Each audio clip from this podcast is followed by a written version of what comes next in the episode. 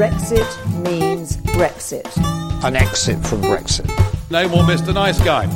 Seamus, I'm not sure this is a great idea either. Welcome to the Debated podcast. Uh, I'm afraid I'm not joined by my co host in this episode. However, I am joined by Dan Murdoch, a British documentary filmmaker uh, who's come on to discuss uh, not only his past documentaries but what he's making at the moment. Uh, how are you, Dan? I'm all right, Will. How's it going? Yeah, it's going well. Um, to begin with, I wanted to ask you about a documentary you made a couple of years ago uh, about the KKK. I wondered how did that um, process start? What first made you become interested in um, doing a documentary on that particular group? Yeah, well, I mean, it actually didn't quite work like that. It worked with me getting an email from the BBC with the subject line KKK. Ah. And I'll never quite forget the moment. I was cutting a film for National Geographic about drug gangs in Chicago. So I spent six weeks doing gun crime and drug gangs there. And I was cutting it thinking, I wonder what I'm going to do next. And yeah, that was the headline. And basically all it said was, would you like to make a film about the Ku Klux Klan? And um, the way things work really is I've been lucky enough to build up a bit of a reputation for being able to go and hang out with people on the mm-hmm. kind of fringes of society who are controversial characters. Mm-hmm. Um, and when I'm there, kind of ask the right questions, if you know what I mean, so that mm-hmm. I'm not going to embarrass anyone at the BBC. So I think when they decided they wanted to do the film, there was a handful of directors that they were looking for to, to do it and get it right. Um, now, in the film, there's one particular sequence uh, when members of the KKK are delivering leaflets uh, to people at their houses. And I wondered, how do you think that sort of like a bit more rudimental form of Yeah. uh, of ex- expressing uh, hate and political opinions compares to what we're seeing at the moment, where we're seeing a lot of um, groups, a lot of extremist groups, using things like uh, Facebook and social media. Why do you think there's that sort of like disconnect? Do you think that's just the progression of time, or, or what? Yeah, the the night ride. Like, what what are we up to this evening, lad? There, we're going on a night ride. Okay, what does that mean?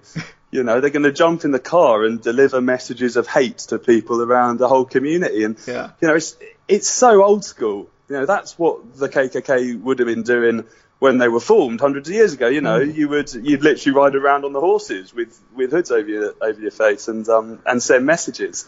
And I was I was surprised it was legal at all, but um that's you know that's that's their right to freedom of expression and you know he the, the, the guy I was with in the car said um yeah look I, I don't eat pizza. I find it offensive when I get a pizza menu put through my door. I was like, I'm not quite sure that's the same you know. But there- there's just no there's no reasoning with these people. But um i- in some ways as well I think America well it's coming here a bit more but America's always had this real stand up, get out and protest kind of culture. And you know, I, I did uh, I spent a lot of time with the White Power movement, and then I did a follow up film spending a lot of time with the Black Power movement. Mm-hmm. And the thing that unites them is how quick they are to suddenly find a whole load of placards, write some messages, and stage a protest. They, they like they do it like that, you know. And Yeah. whereas you could, you know, over here it, it takes weeks of organising. I, I was with a bunch of white supremacists who got thrown out of a Bavarian beer hall. I mm-hmm. mean, there's a lot of speculation that they were Nazi sympathisers, and Yeah. the Bavarian beer hall, understandably, didn't want Nazis in there. It's not not Yeah, that good for the image. And when they were thrown out, I- no, I'm not lying. Within half an hour, 45 minutes, they had people turn up with cars with placards in, and they started marching up and down the streets outside. Um, so yeah, it's it's more rudimentary, kind of a more. Yeah. I don't know. There's something actually quite. I don't know. It's a bit, bit. It's a bit different from my British sensibility. I was like, Yeah, I can't yeah. this was actually Oh, happening straight away. You know. I can imagine. Um, what particularly do you think is the reasoning that there are so many uh, groups in America that are on sort of like the extremes of society and of politics? What what what do you think about American culture particularly creates these groups? Well, it's interesting, isn't it? And I mean, you know, I mean, it's a massive question, but I think one of one of the things you could certainly look at is America is a melting pot, isn't it? I mean, and there's so many different niche political views, ethnicities, um, different nationalities. There's so many different stories, um, and holding that country together is a massive challenge. That's why they that's why they love their their flag waving and their patriotism. You know, they love what makes America great, and they'll you know they'll um swear their allegiance to the flag every day because they desperately need to, to, to unite such a disparate group of people, probably the most disparate population in the world, really. Yeah. And with that comes, of course, lots of people who have quirky, out there, weird fringe beliefs.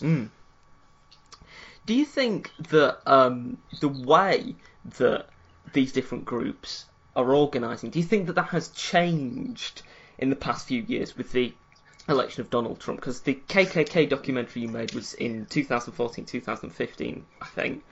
Uh, Yeah. I, I just wondered whether there was, you've seen sort of like a discernible shift, maybe like a ramping up, or Well. I think that the film was actually more timely than we realised at the time because, you know, we, didn't know Trump was going to run. No one really thought about that. But initially, when I was asked to make a film about the KKK, they're really hard to find. You know, I mean, it was really hard to find and get access to a Klan rally. Um, and it took weeks and weeks and weeks. And I'm out there with a camera, you know, watching the clock ticking and the money burn, thinking I really need to come back with a film. So Yeah. what I started doing was digging into the white nationalists um, kind of groups instead, ethno nationalists, and you know, they, they they wouldn't always call themselves white supremacists, but we certainly would. Um, and it was I was amazed how alive that community of people was. That community of disaffected white working class men and women. Um, often from places like the Appalachian Mountains, um, places, you know, mining towns without a mine, really. Um, Yeah. And what struck me about that network was how much they were now starting to interconnect. So I think previously, you know, but before everyone was was so interconnected, they would have been just these little nodes of um of rallying cries. But now everyone's talking to each other, and you, you say, oh. Where are the other members of your group? Like, oh, there's some in California, there's some in Oregon, there's some in Florida, and you're like, okay, so it's, you know, it's all interconnected now. And I think that network is part of what gave Trump that, that surge, you know, that interconnected network of people. Do you think, because you mentioned earlier that it seems to be that uh, sort of things that are happening in America haven't quite spread in terms of organisation over to Britain. Do you think that there's a possibility in the next few years, maybe the next couple of decades, that we're going to see more groups across Britain that um, perhaps are at the, the, the, the fringes of politics that are going to begin to get more organised in a way that they aren't at the moment. Yeah, it's funny, isn't it? Because I think what we were talking about before was how quick people are to hit the streets and demonstrate and protest. Um, and I think we are already seeing more and more of that. And it, it always strikes me when you watch Channel 4 News and you see all the Brexit protesters in the background. Um, and you remember there was the furore around Anna Soubry, Yeah. you know, when she was, you know, chased, chased across Westminster by the protesters. Yeah. Um, that to me feels like a different step, certainly in my lifetime. I mean, I'm 36, but that feels to me like a new level of protesters interacting in the public sphere um, and, and confronting each other and something that's a lot more of an American thing. And I mean, you know, I, I love the decline and fall of the Roman Republic, and it reminds me of the last days of the Roman Republic, where you have Yeah. diff- uh, different political sets openly clashing in public forums, um, supporting different politicians. Um, so yeah, I think it, yeah, it feels a lot more uh, kind of visceral in a way. Yeah. Um, you did a series recently uh, called Britain's Forgotten Men. Do you think that a lot of the roots of the sort of the anger that we're seeing is in the lack of investment in public services and perhaps just the feeling that there are people in society who just aren't being cared about or don't have any stake in society? Absolutely, and you know the motivation for Britain's Forgotten Men was was pretty clear. I mean, it was just after Brexit. Um, far more white working class had voted for for Leave than Yeah. certainly than Labour would ever have imagined. And then there was just a couple of stats that really stuck out for me. So, um, white working class lads do worse at GCSE level than any other group. Um, it used to be in inner city black kids, but loads has been done to help that. Fewer white working class lads go to university than any other group, and it used to be in inner city black kids, but loads. And so there's there's this sense that there's this giant cohort of people um, who aren't getting along in life. They've had austerity forced upon them. They've got worse jobs. They've got worse living standards. If they do have jobs, um, they're you know gig economy jobs. Um, they're not doing very well in education. But then on top of that, when they do speak out, when they do say, "Hey, we're uncomfortable with the levels of immigration in our society," or "By the way, we're struggling too," they get called racists. they get called bigots, they get called chavs. Um, and, you know, I think you need to remember that 84, 86% of the population is white British. 86%. You know, that's, so you've got to think this is the overwhelming, the largest social demographic in the country. Um, and they feel like their voice isn't heard. So I think it was interesting to try and put myself in that space Yeah. um, have a listen to them, see what they've got to say for themselves. Are they chavs, racists, and bigots, or you know, are they kind of screaming out saying we just had ten years of austerity, and when we complain, you know, we get we get abuse. Yeah. Um, how do you think, as we're sort of like going forward with um, with filmmaking and with the way that people interact with media, how do you think that film journalism or documentary journalism is going to change over the next few years? I I think there's two ways it's shifting, and and both which you know I've experienced, I suppose, particularly with Britain's Forgotten Men, in that a doc used to be on the BBC 58 minutes, um, on Channel 4 about 47 minutes. Yeah. Uh, it was a one-hour slot, you know, and uh, you know actually making a one-hour doc is a heck of an undertaking. I think an hour is too long for most docs. Yeah. I think a lot of movies are only 90 minutes. Yeah. Um, what I liked having the opportunity with Britain's Forgotten Men was to tell each story for the amount of time it was worth. So Mm. instead of doing two times two hours, I did eight times roughly 15 minutes. So the films kind of switched between 13 minutes and 17 minutes. Yeah. And I mean, that all may seem like nonsense talking about minutes, but it does, it does make a difference to how you tell a story and how you form a story and how you tell a beginning, a middle and an end. Um, and it's actually liberating to be released from the schedulers because now we're making for online. You know, I made that for BBC Three, so there's no hour long slots. It drops when it drops. Yeah. Um, and then at the other end of the spectrum, Netflix will let you make a 90 minute doc if that's what the story's worth, you know, and then it'll be a one off 90 minuter, which is great. So I think this kind of being released from the vagaries of the TV schedule has, has given kind of a whole new creative impetus. And I think really encourages you to home in on what your story is, the best way to tell it, and the most dramatic way to tell it. Because you know, I think one of the arts of storytelling is to inject drama into it and tell it as well as you can. Um, now, uh, you mentioned sort of like online, and uh, recently made a film with Markus Meechan uh, that I think is coming out at the end of the month.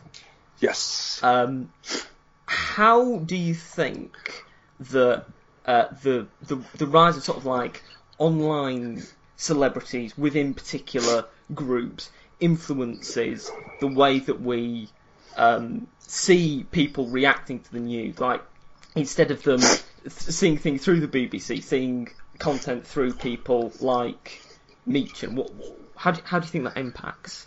I, I think it's a fantastic democratization of the entire process. Hmm.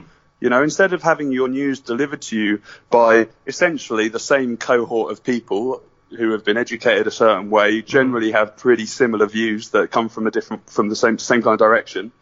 Um, it's been democratized and, and hmm. you can hear views from a much broader spectrum. And I think what that does is really puncture the air of superiority um, the, the broadcasters tend to have, and to be honest, hmm. the, the powers that be have hmm. when anyone can come along and, and deliver their news.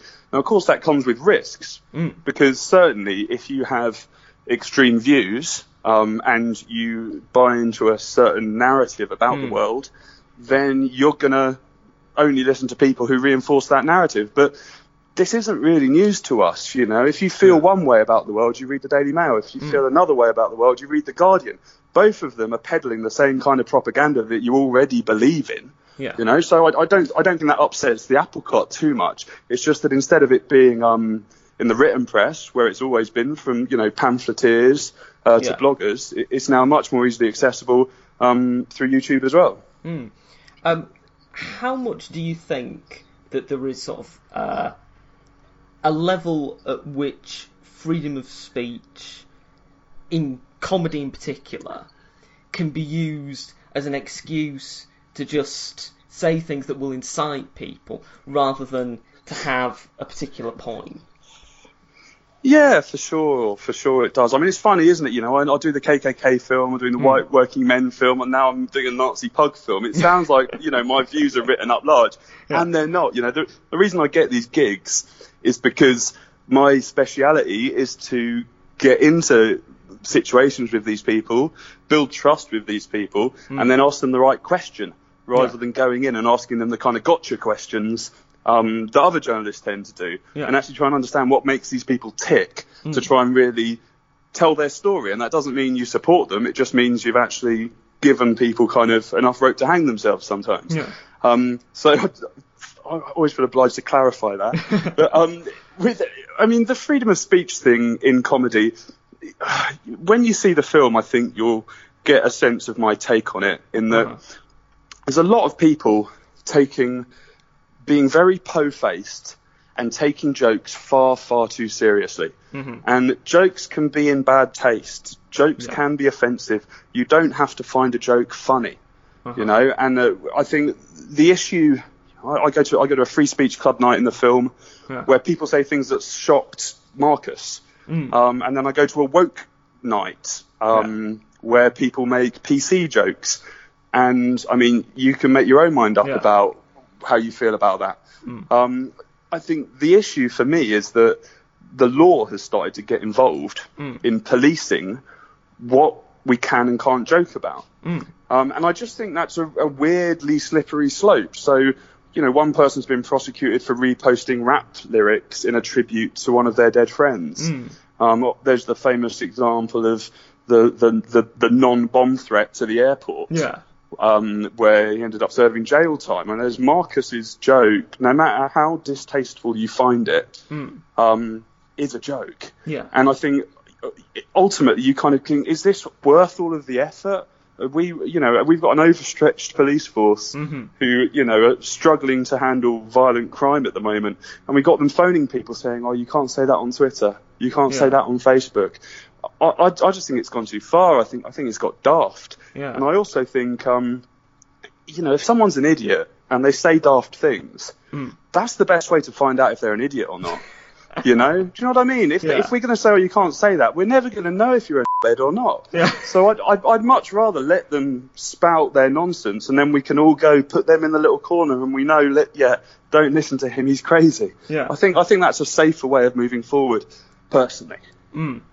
Do you think that there's like an element of hypocrisy involved in this at times? Well, there'll be people who will say that they're offended by a certain particular thing, but at the same time they feel that it's all right to say something that someone else might find offensive and take Oh offence Oh god, at. yeah.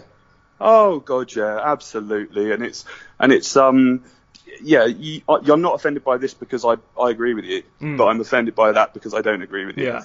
And and and I think that that is that's a massive problem. And in fact, you know, one of the things that strikes me about it is um, incitement to violence. You know, there's there's always these criticism that um, that risque jokes um, that may be inciting violence, and this is a criticism that the left always have. Yeah. But then actually, you, you can follow some of these same kind of uh, left-wing characters who are quite happy to condone violence against people who they don't believe in. Yeah. Um, you know, and I think calling people's Nazis is is a classic example of this. You know, if you if you think what a Nazi really is, a Nazi is the ultimate villain. I mean, Yeah. a Nazi is someone who it's completely okay for you to take out any kind of aggression and rage on. It's it's like the ultimate evil in our society is to be a Nazi. Yeah. So you go around calling people Nazis, you know, all you're really doing is you're saying, well, they're fair game. You're kind of fair gaming people.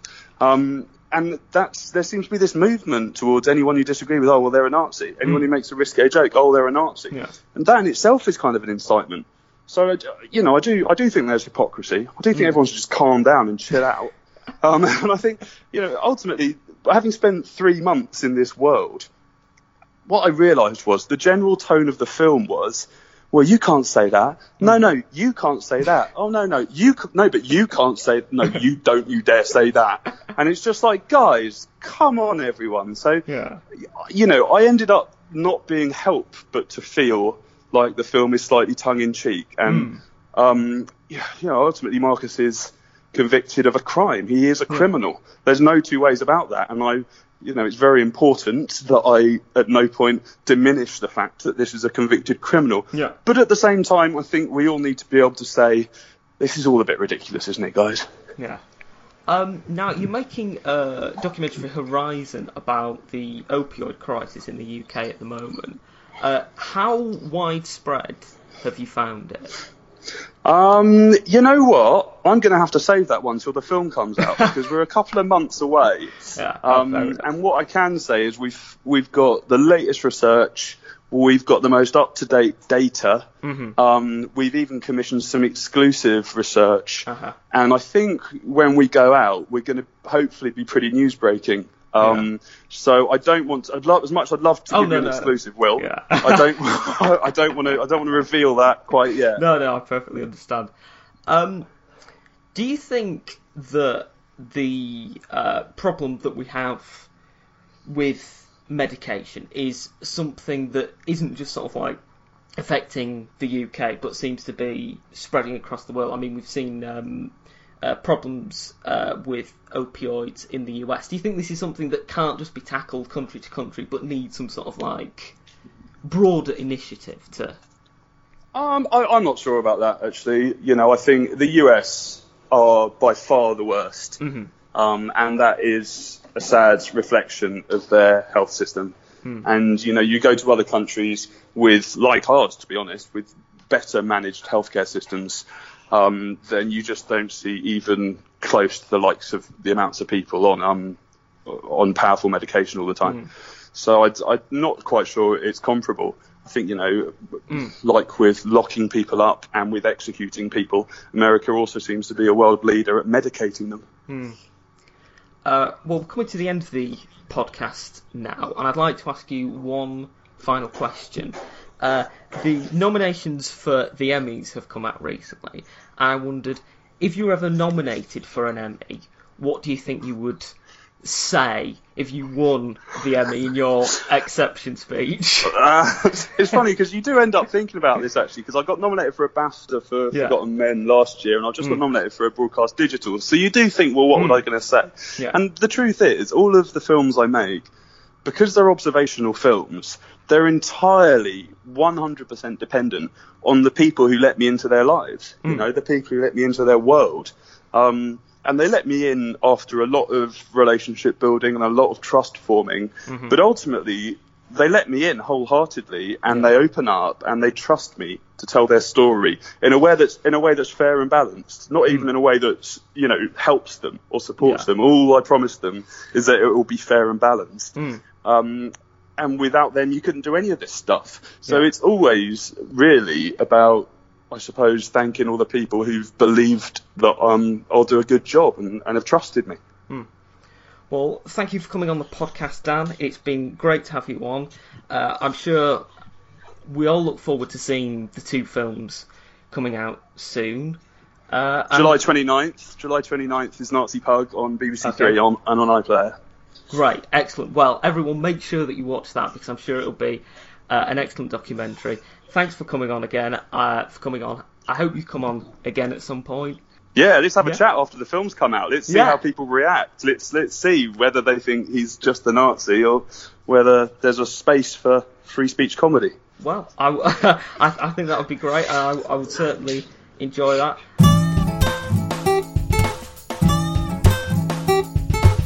Uh, in this part, I will be speaking to Angus MacDonald, who is a, uh documentary filmmaker who's made um, an astonishing uh, film recently uh, about the refugee detainment centres in Australia, the um, Manus and Nauru detainment centres in Australia. Uh, welcome to the podcast, Angus. Uh, first of all, do you Hi, think Will.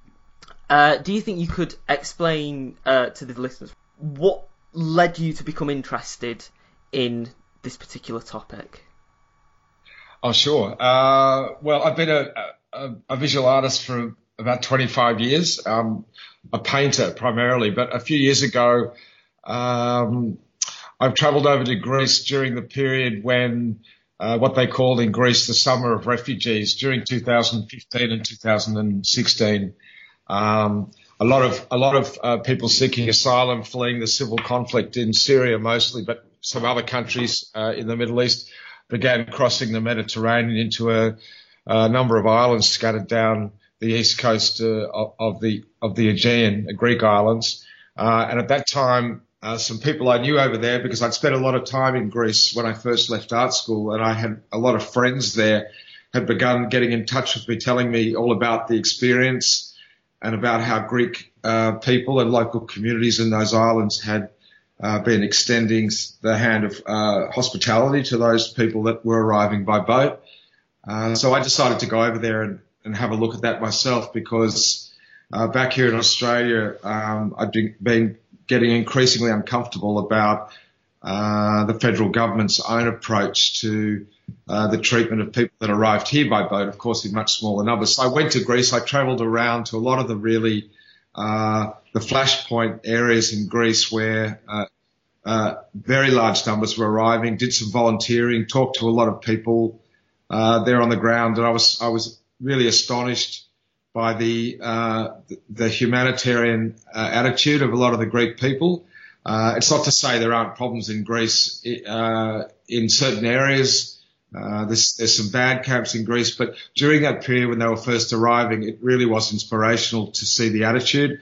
And when I got back here, I decided that I wanted to uh, begin advocating for a change in in the attitudes towards refugees here. So I began a series of films, uh, which I released free on YouTube. I got together with some other people, some collaborators, and we began doing that uh, and eventually I made a standalone film about Manus Island, uh, which is the, which is the film that uh, is currently being in festivals at the moment and recently won uh, an award in, in at a very good festival in Melbourne called the St Kilda Film Festival. Mm-hmm. Um, what do you think has been sort of like the uh, the, the, cause of Australia's mm. particularly harsh policy towards refugees? What, what, where do you think is the is is the root uh, of the reason that the policy exists? Yeah, well, that's a really good question, Will. Um, and you know, Australia, as many people know, have been built right on the back of migration, uh, uh, uh, which began in earnest after the end of the Second World War. Uh, and then later on in the 70s, uh, in the late 70s, we had a lot of uh, people migrating here uh, after the Vietnam War, and we had a lot of boat people then. But I think the big turning point, and when that really changed politically, was uh, around 2001. Um, at that at that time, there was um, an incident involving a Norwegian freighter that picked up uh, about 433 asylum seekers um, from their sinking vessel. They were 140 kilometres from a place called Christmas Island in Australia. Um, and, and, against international law at that time, uh, Australia refused the Tampa uh, entry into its waters. Uh, that resulted in a court case, um, which in which a number of Australian lawyers represented uh, those refugees, uh, and they won against the government. And I think uh, the timing was was very interesting because. the day that Justice North handed down that ruling against the government in the federal court, um, was later on that day, uh, the 9/11 attacks were carried out in New York, and after that, I think the whole landscape changed politically, uh, and the Conservative government at that time uh, used the refugee issue uh, as a wedge issue in their political campaign, and they won office. John Howard, that Prime Minister, won office uh, with with the immortal words that that we will decide who comes to this country and the manner in which they come. And I think ever since that time, back in 2001, uh, this whole issue around refugees has been used for political gain, uh, and I think it's it's still going on now. Mm. Um, now you um, talk about sort of the, the, the, the political gain uh, that is used.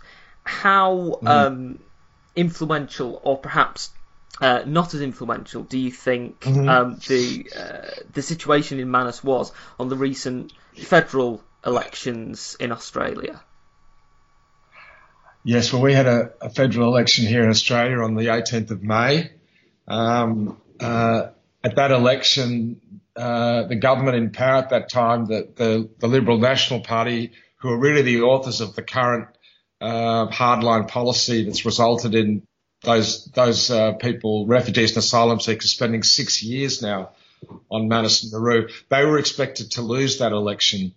Um, but they didn't. They didn't lose the election. Uh, they, they retained government, and this resulted in um, a spike in the number of uh, incidents of self-harm and, and attempted suicide uh, on Manus Island, where hundreds of uh, refugees and asylum seekers remain. And I think the reason that happened was because uh, their hopes of a resolution uh, of, of them of the Manus Island uh, situation being uh, ended uh, were dashed. Uh, you know, when when when the government retained power, and I think that was directly resulting in the uh, you know in that spike of uh, self harm incidents. Um, now, in the uh, in the film, you um, deal quite a bit with sort of the the, the mental health problems that um, the individuals uh, within the detainment camps uh, have been suffering. How Yeah. how how do, how do you think, uh, aside obviously from uh, shutting down the detainment camps, can these um, people be helped in regards to uh, their mental health issues? Yeah, well, that's a good question. I mean, probably the you know the the, the, the source of the of the of the of the very critical mental health issues that are facing those people um, are, are quite clear, and that is that you know they've had uh, you know many of them arrived there uh, fleeing uh, persecution or conflict. Um, so they, many of them, they did dangerous journeys. They undertook dangerous journeys to arrive here. So of course, many of the people were relatively traumatized when they first got here. And then if you, if you compound that with six years of, uh, of first detention and now just an indefinite, uh, state of captivity there on Manus and Nauru, obviously without any, uh, timeline or, or any hope or, or, an, or an end game for them, this is obviously going to affect their mental health. So, uh, the, the, without actually taking them off Manus or Nauru, uh, the major way to alleviate the mental health problems at the moment is to make sure they get adequate care, medical care. Uh, and unfortunately, uh, that's, there's no access to adequate medical care for those types of issues, um, either on Manus or Nauru. I mean, the governments will, the, the federal government will say that there is adequate medical care, but there, but there actually, there, there isn't. Um, and, um, in fact, people who have um, attempted self-harm uh, and suicide subsequent to the recent election are sometimes just thrown into a local watch house. Uh, they're not attended to in, in, a medical sense at all. Uh, and I, am not, uh, I, am not levelling, you know, any accusations at the, the, local authorities, the PNG authorities on Manus Island, because it, you know they simply just don't have uh, the capacity to deal uh, with this critical uh, mental health crisis, which is really what it is. Mm. Do you think that um, part of the problem with the way that a lot of people uh, view the refugee situation is because there is quite a lot of um, negative portrayal of refugees in a lot of the media? Do, do you think that's sort of like something that has hardened perhaps people to the uh, situation in, for example, Manus and Nauru? Uh, I think yes, I think it's you know absolutely the case. Uh, I mean, if you if you look at the way in which uh, the government has made it very difficult for the media to access um, Manus and Nauru over the past six years, particularly Nauru, but also Manus, and in fact, just uh, just this week, uh, a senator from the uh, the Greens Party, Nick McKim, who travelled to Manus to see the men, was denied entry uh, and deported back to Australia. Now he's a member of the federal parliament, uh, and he wasn't even allowed to visit. So if you if you take that on the first hand, that that that uh, difficulty with accessing, with broad access, so that we can see what's happening. Uh, that isolation, if you like, that invisibility, and if you combine it with the sort of fearful rhetoric that has been thrown around for years uh, to denigrate uh, refugees and asylum seekers, you know that they're criminals, uh, that they're tr- they're trying to they're trying to jump the queue, that they're trying to get a better life, uh, that they're a threat to our way of, of, of our the threat to our way of life. Now, th- these types of things are continuously um, said to the Australian public, uh, and because we can't see for ourselves, because we can't meet them, um, there's really nothing in, in, in the conversation there to refute those claims.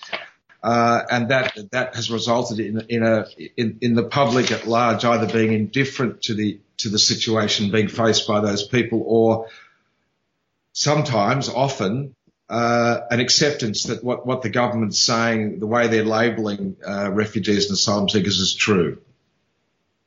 Now yeah. you um, uh, mentioned the uh, senator who was recently denied access to Manus. I believe that there's been also a lot of um, protests uh, recently.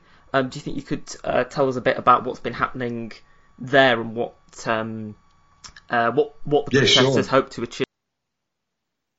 Yes, well, um, on the 19th of July, just a few days ago, that was, that marked the sixth anniversary uh, when the Labor government first declared that um, that anyone who arrived by boat uh, would never settle in Australia, and that was really the beginning of, of this policy that's that's happening now. So, in marking that six years, there were massive protests uh, by the general public, by Australians uh, in capital cities all across the country, um, to pr- protest Manus Nauru and to call for the closing. Um, on top of that, uh, as I said, Senator Nick McKim, a Green senator, was denied entry um, to the transit centres in Manus and deported. But on top of that, in the last week, there's also been, um, interestingly and, and, and very unusually, uh, some pressure being exerted within Papua New Guinea itself. And the new, uh, the new Papua New Guinean Prime Minister, Prime Minister Marape, has called for the Australian government uh, just yesterday to uh, declare a timeline for when Manus will be closed. Uh, and this has been also supported by the the governor of uh, Manus Island himself, Charlie Benjamin, who has also said that the Australian government needs to step up uh, and do something about this because it just can't go on. So there has been a little bit of movement, um, and it's very interesting to hear Papua New Guinea speak so openly about the need to do that, to do this, and, and they're really responding to the to the mental health crisis that is um, uh, that, that is growing amongst all the men on, on Manus at the moment. So these are new, these are new things that are being said, and I hope that they're going to be uh, effective. Um, mm. uh, now you talked about uh, some of the political implications in Australia, and we've seen in um, Britain recently uh, a hardening mm. of uh, rhetoric regarding refugees mm. And immigration.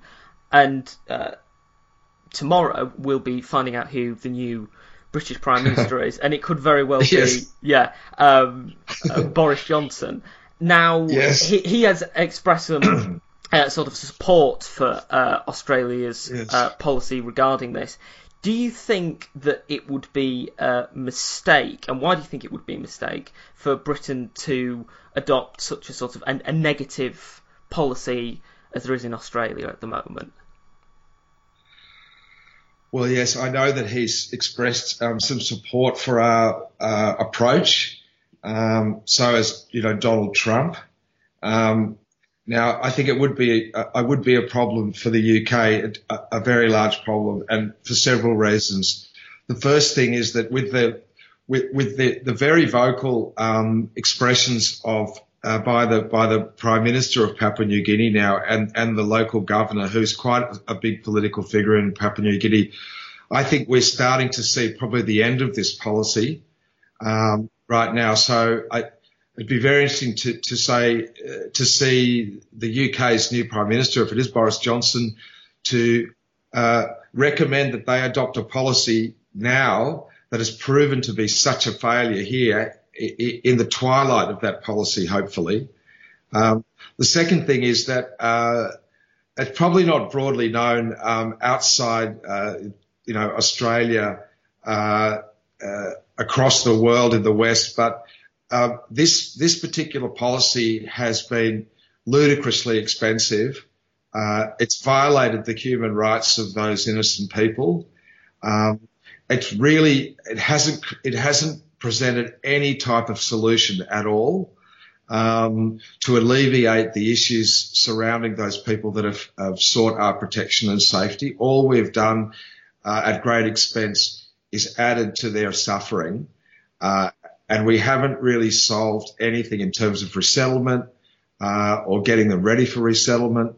Uh, so I think yes, it would be a very big mistake, particularly when there are, are very many alternative approaches, humanitarian based approaches available that are being adopted in other places in the world. So yes, I hope that the UK doesn't follow along the lines um, of the Australian government. Well, I think we can uh, we can both hope that. Uh, now, uh, yeah. yeah. recently, um, you, uh, at the start of the podcast, you um, said that the uh, film had um, won at the St Kitts Film Festival, which I believe is a qualifier for the um, Oscars, uh, for the Oscars in that category. Uh-huh. Uh, what I mean, obviously, apart from winning the Oscar, uh, what do you hope? Uh, what do you hope to uh, achieve with sort of the the greater publicity that this will um, naturally bring to the film?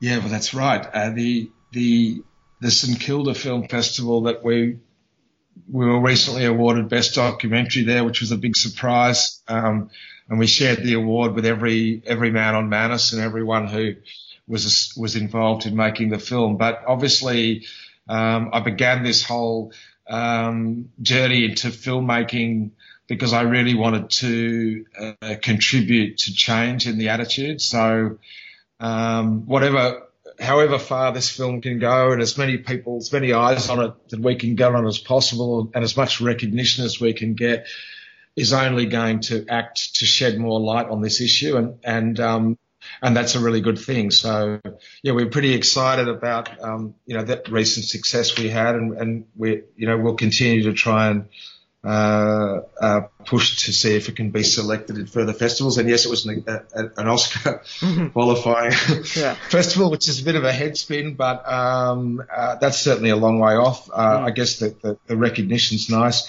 but yes, the whole the whole reason why I got into this um, was really to try and raise the awareness of, of of this issue and advocate for the change. So if mm. if our film can contribute to that in any way, we'll you know we'll be very grateful. Well, mm. um, I wish you all the best with that. And uh, finally, Thanks, um, mm. you're going to be, uh, uh, or you started making a uh, feature-length documentary on uh, humanitarian approaches to refugee protection in the Middle East. Do you think you could uh, mm-hmm. tell us a little bit about that? sure. Yeah. Excuse me.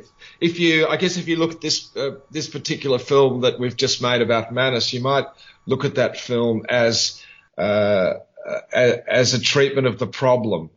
Um, uh, and the the featured documentary, the project that we're developing at the moment, uh, might be termed more as the solution. And uh, what we're doing is uh, we're planning to uh, to create a feature length documentary about about an amazing refugee camp uh, on the Syrian border in Jordan that's home to around 80,000 Syrian refugees, and it has consciously decided to bring uh, a collaborative humanitarian approach to the way they look after the, those people who have had to leave Syria, been forced to flee their homeland.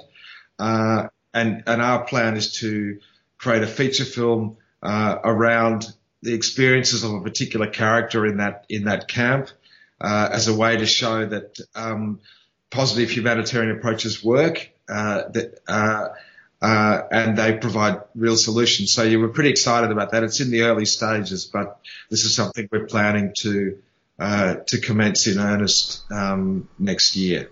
Mm. Well, um, I wish you all the best with it, and uh, I wish you all the best with uh, the film, and hopefully getting the, the the the camp shut down, and you know the the, the people to have much better lives than they uh, currently are. So, Angus McDonald, thank you for coming on the podcast. Oh, thanks for having me, Will. It's really lovely to talk to you. Thank you for listening to the podcast. If you want to email us, you can email us at the debated podcast uh, at gmail.com. You can tweet us at debated podcast on Twitter, uh, like us on Facebook, and I hope you enjoy the next episode.